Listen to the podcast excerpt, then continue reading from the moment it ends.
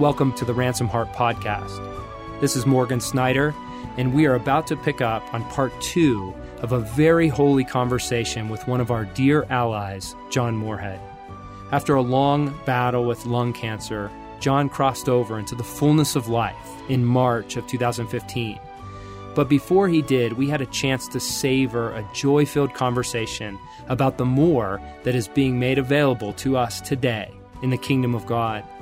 This was originally recorded for a podcast for our mission at becomegoodsoil.com, but as we prayed, we sensed that it held within it some treasures for our wider community. If you haven't listened to part one of this podcast series, you will definitely want to hit pause here on this episode and go back and begin with the first part. As we turn towards our second and final portion of this conversation, let's pick up with me sharing from a letter that John had written to me prior to this conversation. Remember, we live in a God bathed world.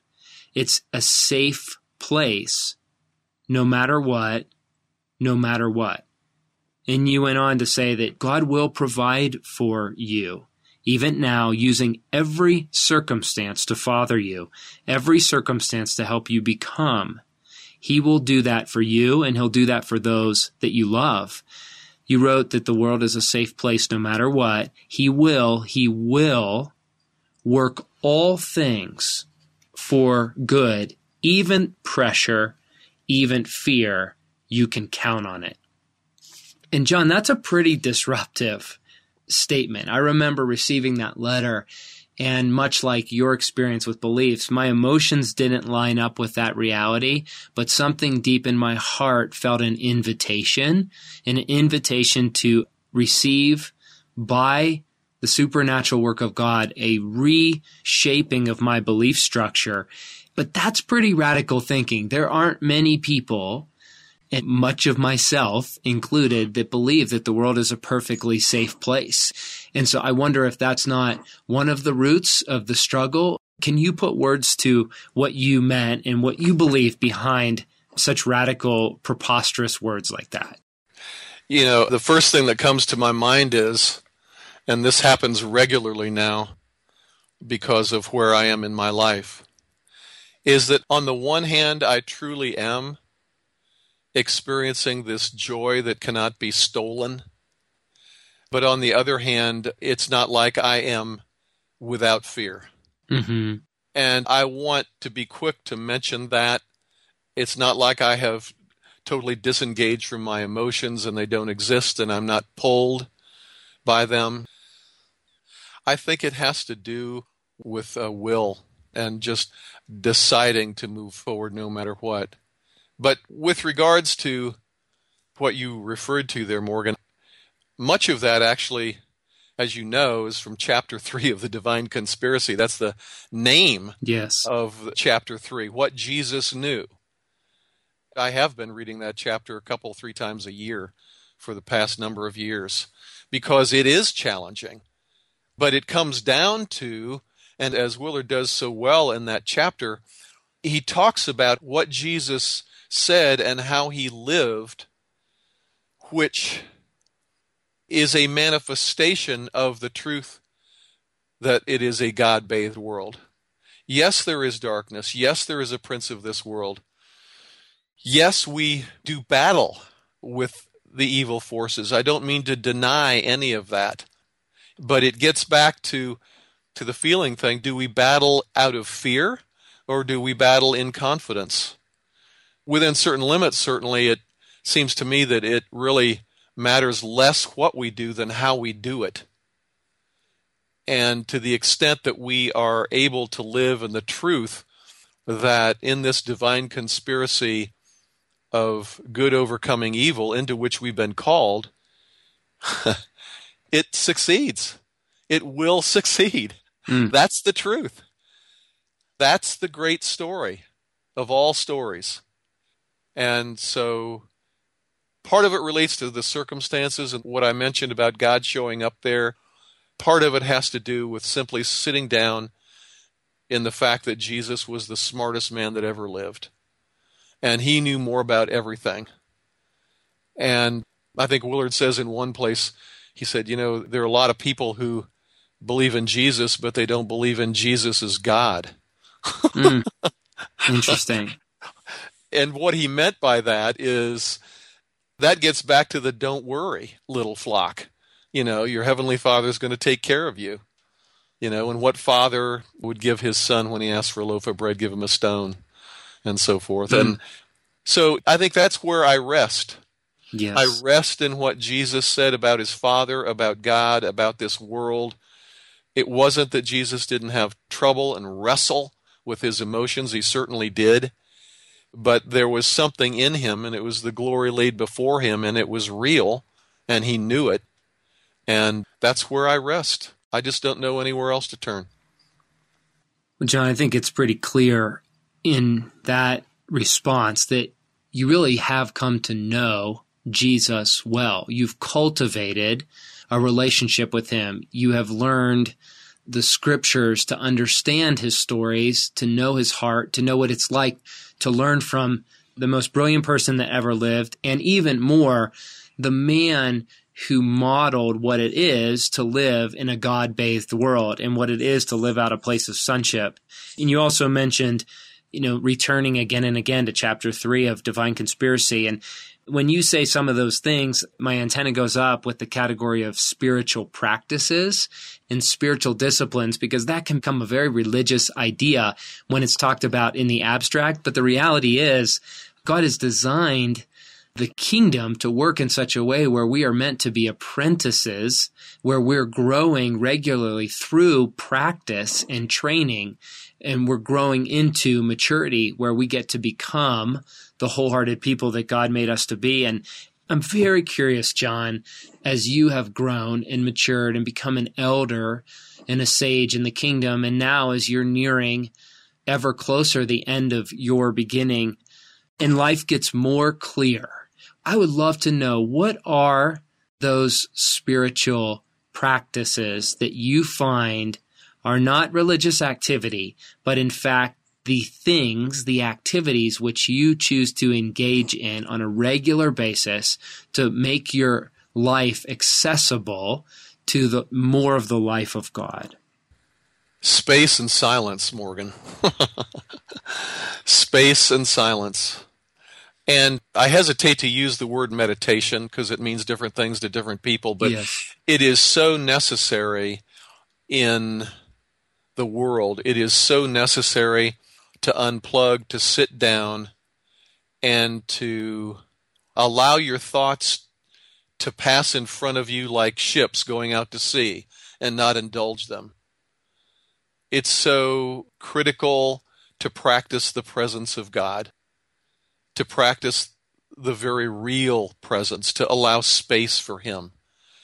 And I don't do that as much as I think probably would benefit me but it is a priority and space and silence and dismissing my thoughts which involves trust. It's a scary thing to do is to let those thoughts go because they're really important right?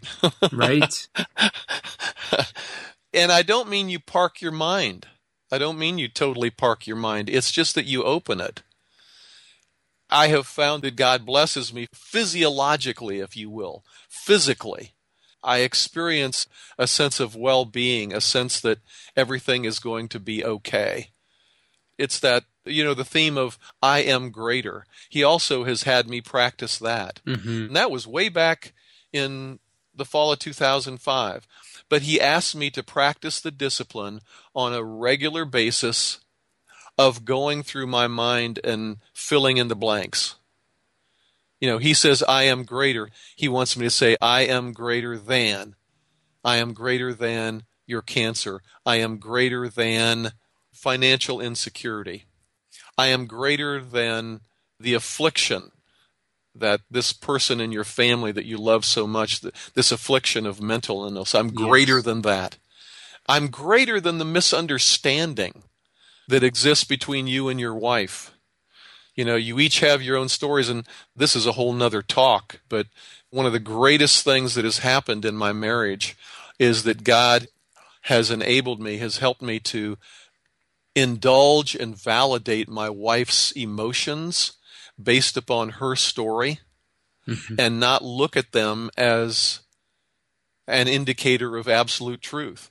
So I don't have to argue whether her feelings are valid or not. Coming from where she comes from, they're valid. And it took it took me 60 years to get there. Mm-hmm. but finally, yes. I have dismissed, he's cleansed me of all the assumptions from coming from my anger and shame from interactions with women my entire life. That's gone. Mm. And so now I see my wife for who she is. I'm able to speak into her, and I see her, most importantly, living from her own brokenness, just like I do. Yes. And it's not all about me anymore. Mm. So I don't know how I got off on that. It just, it was just another example of what is available to us. Oh, it's gold. It's gold. And John, what would you say, even particularly? I know you have such a heart for younger men that are in a different season of life than you, where they're in the throes of time feels like the utmost scarcity. You know, young kids, young careers, young marriages, but nonetheless, there's no time that it's more important to have these disciplines that you said of space and of silence, some coaching of a father to a son operationally. What would you say to a younger man of how to move in that direction? I'm going to approach this in a sort of a circular way, but I'm going to get back to the question. Something which is very, very simple and brought me to a place where I believed and truly understood the value of that space and silence with God. It would seem like it's unrelated, but it wasn't at all. And I'm so glad that this popped into my mind because this is really important to me. In one of Willard's talks, he said something in passing that just struck me because of its simplicity and yet its power. And I can't remember exactly the way we put it, but he said something like, When you live with the love of Jesus, you are, as you go through your day, simply looking to bless people where they are. In your interactions with them on the phone, at the supermarket, in traffic, you know, whatever it is, you have a good will towards them mm. and you want to bless them.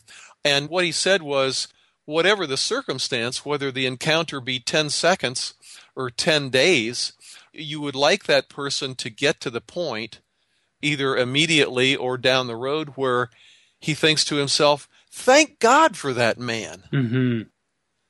That registered with me because I think we've all had our moments where we receive an unexpected smile a kind act from a stranger or something like that, and how disruptive that is, and how it just, for a moment, it's like everything is shaken and there's a different world going on.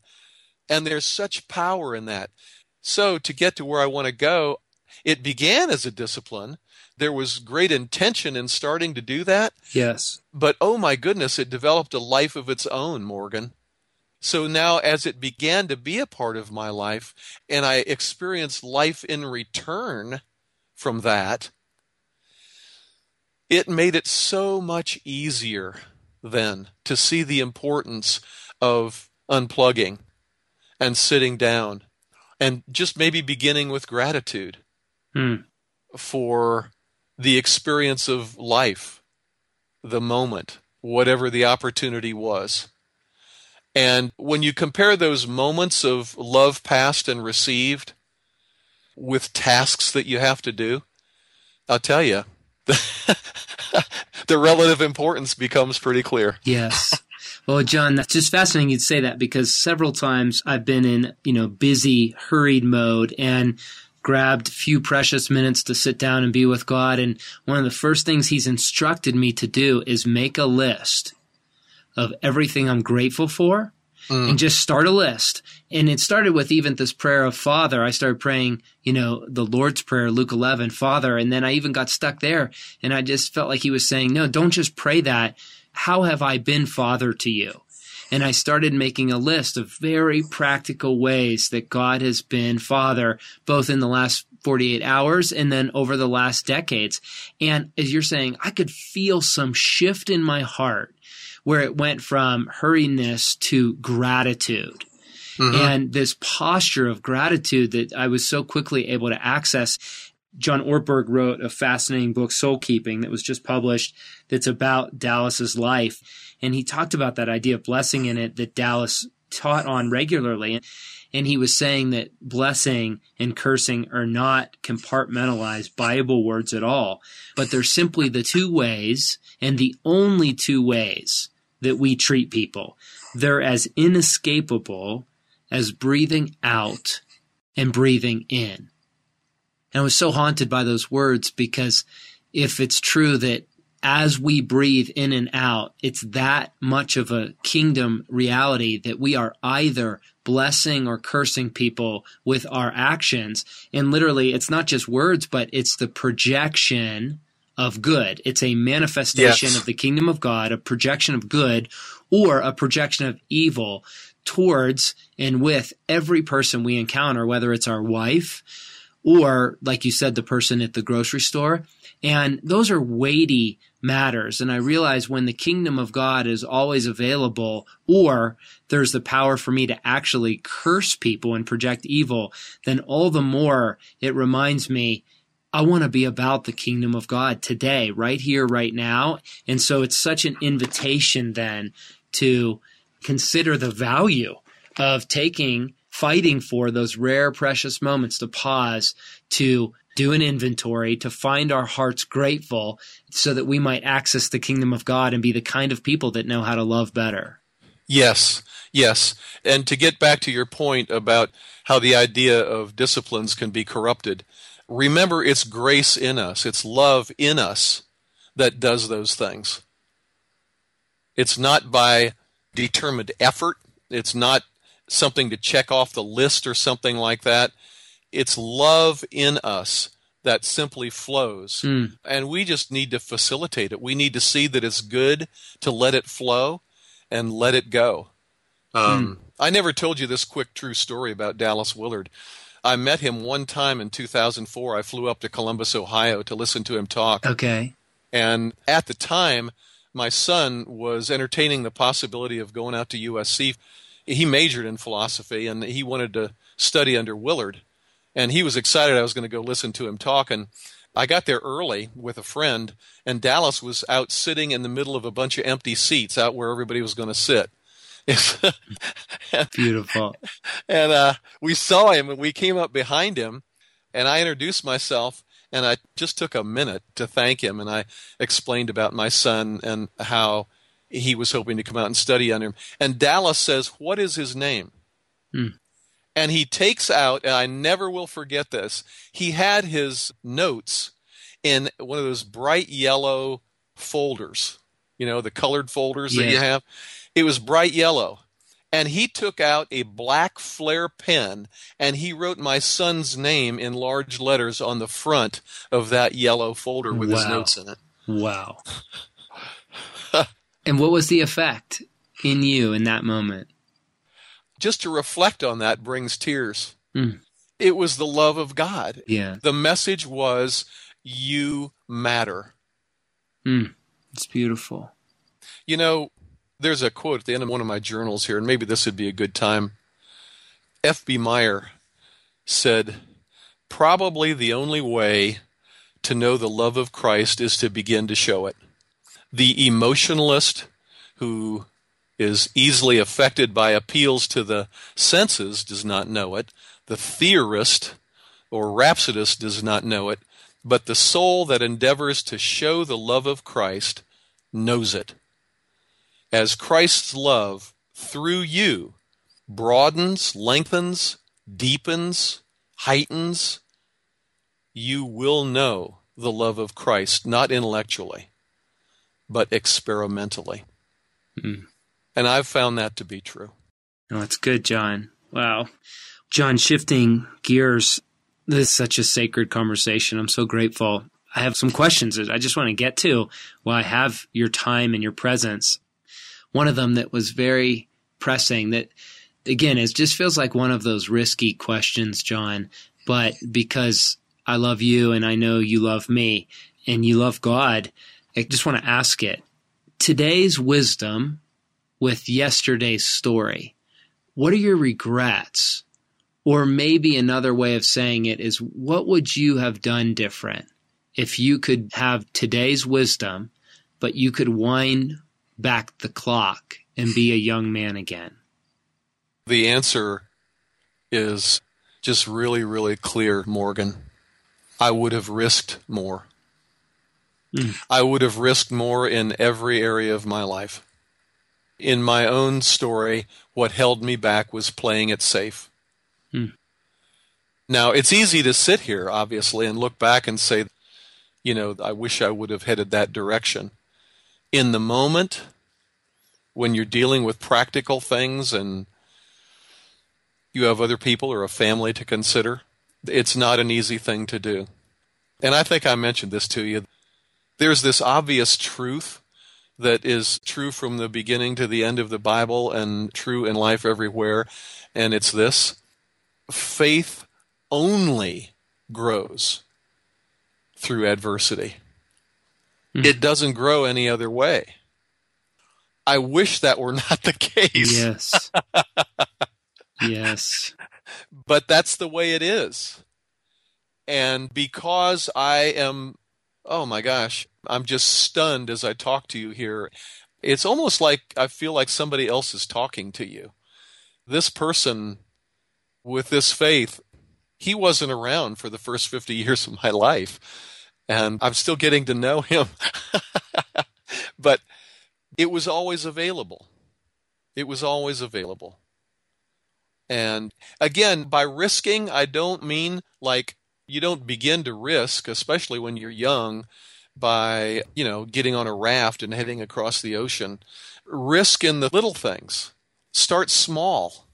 Test God in the small things. And then go from there. Hmm.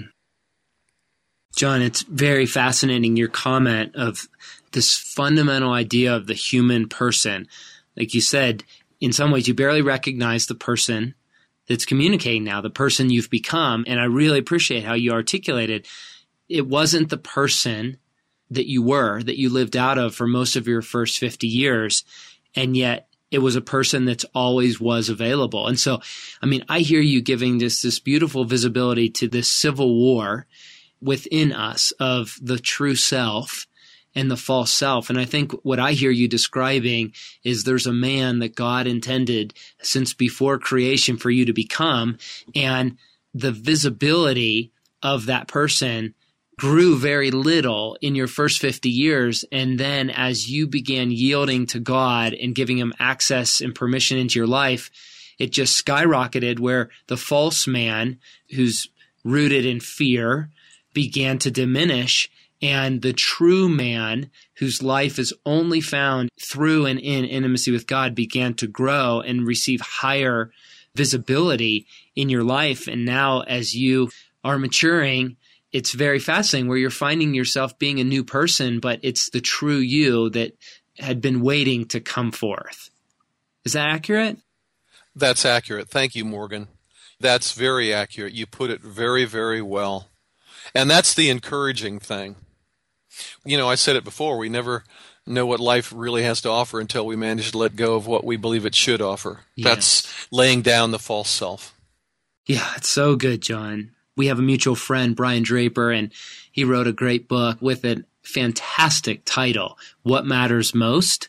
What a great question, because boy, there is a belief in us that's shaping 100% of our actions of what we believe matters most. And it would do well of us to pause and give consideration to what we have come to believe about what matters most.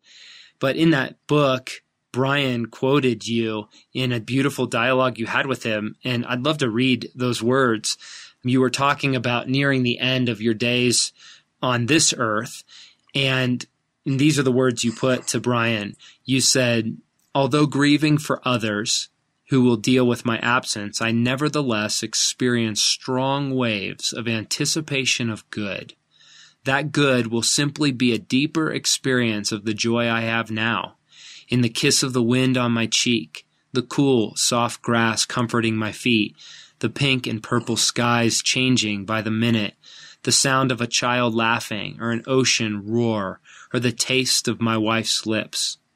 Perhaps more than any of these, though, you concluded, it is the deep joy in receiving love, even as I pass it on. Those are holy words, John. Where does your heart go as you hear them? Gratitude. Gratitude. Who would think that the sweetest experience of a kiss would be when you're 68 years old? Hmm. John, there's such an invitation in your words there to me and to so many other men as we just find ourselves in the frenetic pace of the culture. There's an invitation here on two levels, I feel, as a reaction to it. And one is to be called into the present moment of just the miracle of life. And yes. to think the miracle of life of how much I miss that God is pouring out a God breathed reality that actually will save my life right here, right now, that is in the simplicity of what you're naming, the simplicity of these gifts that are just that God is beckoning us to turn our heart to in the dailies of the cool, soft grass, the kiss of our wife, the laughter of a child, and also your words, John, of the strong waves of anticipation of good. To move from the idea of that to a spiritual reality that we can, in any circumstance and in every situation, because of the gospel, we can actually anticipate the goodness that's coming and live out of that place. That's radical. It's true. It's absolutely true. And I tell my friends, Morgan, that the depth of my experience of that and the vitality that it brings clearly indicates to me that the real me is already beginning to separate from the physical me. Say more, John. It's hard. It's hard to describe. But there are experiences of the soul, of the heart, in those things and in anticipation of goodness. I guess it was Brother Lawrence said, I'm almost to the point where I, not that I believe, but that I know. It is moving from a level of belief into an experiential thing of reality and what real life, the eternal kind of life, really is. And it is the anticipation of goodness. Mm. That's what it is. It's the anticipation of goodness. Mm. I mean, I can't take you with me to this place where I am, Morgan. I mean, look around this world. We live in a world at war, and it is a dark place and getting darker. It's devastating to look around. Can you imagine what it's like for me to anticipate goodness? To move to a place where good just keeps coming towards me? more and more and more. I mean, the joy that that brings is beyond words, and I really can't say more. Mm. I'm happy. You know, Paul said it, you know, it would be better for me to leave. It's more necessary for me to stay. And I am very content where I am, and I yes. want to stay. Yeah. I see God using me day in and day out.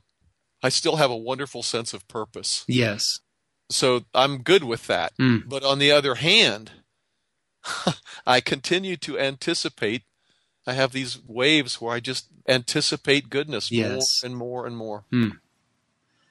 Well, John, you're such a courageous man in living with reality. You actually did something that's pretty radical. You shared with me last week, and that you went ahead and had your grave marker placed on what will one day be the place that your earthly body will lay just celebrating the release and the fullness of your true self into the goodness yes. of all of the reality of the kingdom. And I'm sitting here right now and I'm actually looking at the picture of your grave marker and I've been looking at a picture of you in the mountains which has just been holy because we're on a, you know, just a call. We don't get to be face to face today. But I'm now looking at the picture of this grave marker and I'd love to just read it. It says Isaiah 40, 31, and has a beautiful picture of a soaring eagle. And it says John Milton Moorhead, April 27th, 1946. And at the base of it, it says, End of construction. Thank you for your patience. John, I'd be so honored to know your heart behind this grave marker and what it was that you wanted to leave as your last sentence to all the world as you testify when you've left the soil and you've gone to be free. Why did you choose this? People have been very patient with me. the truth is that out of my brokenness, I hurt a lot of people, but they have loved me unconditionally. They have forgiven me. I have continued to grow. And as I said before, I'm a blessed man. The end of construction thing actually was prompted by what Dallas said about it being the end of our beginning, the end of his beginning. And I hope that when people see that, that they see others in that light and that they grant them grace and yes. forgiveness. They understand what's going on and that there is a time when the construction is completed mm-hmm. and things will be the way they're supposed to be. And it will be awesome. But between now and then, there's a lot of construction going on. And I love what you're engaged in, Morgan, and talking about it in those terms. Hmm. I'm deeply thankful. It's so hopeful, John. I just so appreciate your words. Hopefully, it will help us see others differently. And as you're speaking, I'm just so aware of how deeply broken of a man I am and so easily can get focused on the brokenness of others and how it hurts me. But as I dive into this conversation, I'm just keenly aware of my own brokenness and yet again the word gratitude of gratitude for the patience that people choose to extend to me and the patience with the fact that I live in a deep and vast construction site that that one day will be made as it's supposed to be. Yes. Yes. John, it's just such a beautiful honor to have this time. I sense to close us, but before I do that, are there any words unspoken any thoughts unshared that are on your heart for this conversation that you'd like to put out there? There's more. There's always more. I can't say it enough, Morgan. There's always more. Hmm. More life, more vitality. I would just encourage those listening to seek to find out what life really does have to offer. It's so much more than what we believe it should offer. We settle for so much less than we should. John, thank you. I received that personally forever. This conversation, that's the way I'll choose to remember it, that there's more. So thank you. And, you know, I think of our good friend Sam and what he's brought to us from Hawaii. One of the kingdom treasures he's brought to us is that in the Hawaiian culture, they never say goodbye. They don't have a word for goodbye. They use the phrase a hui hou. And a hui hou means until we meet again. And just have so much hope and trust and belief that we too will be together again, just not yet.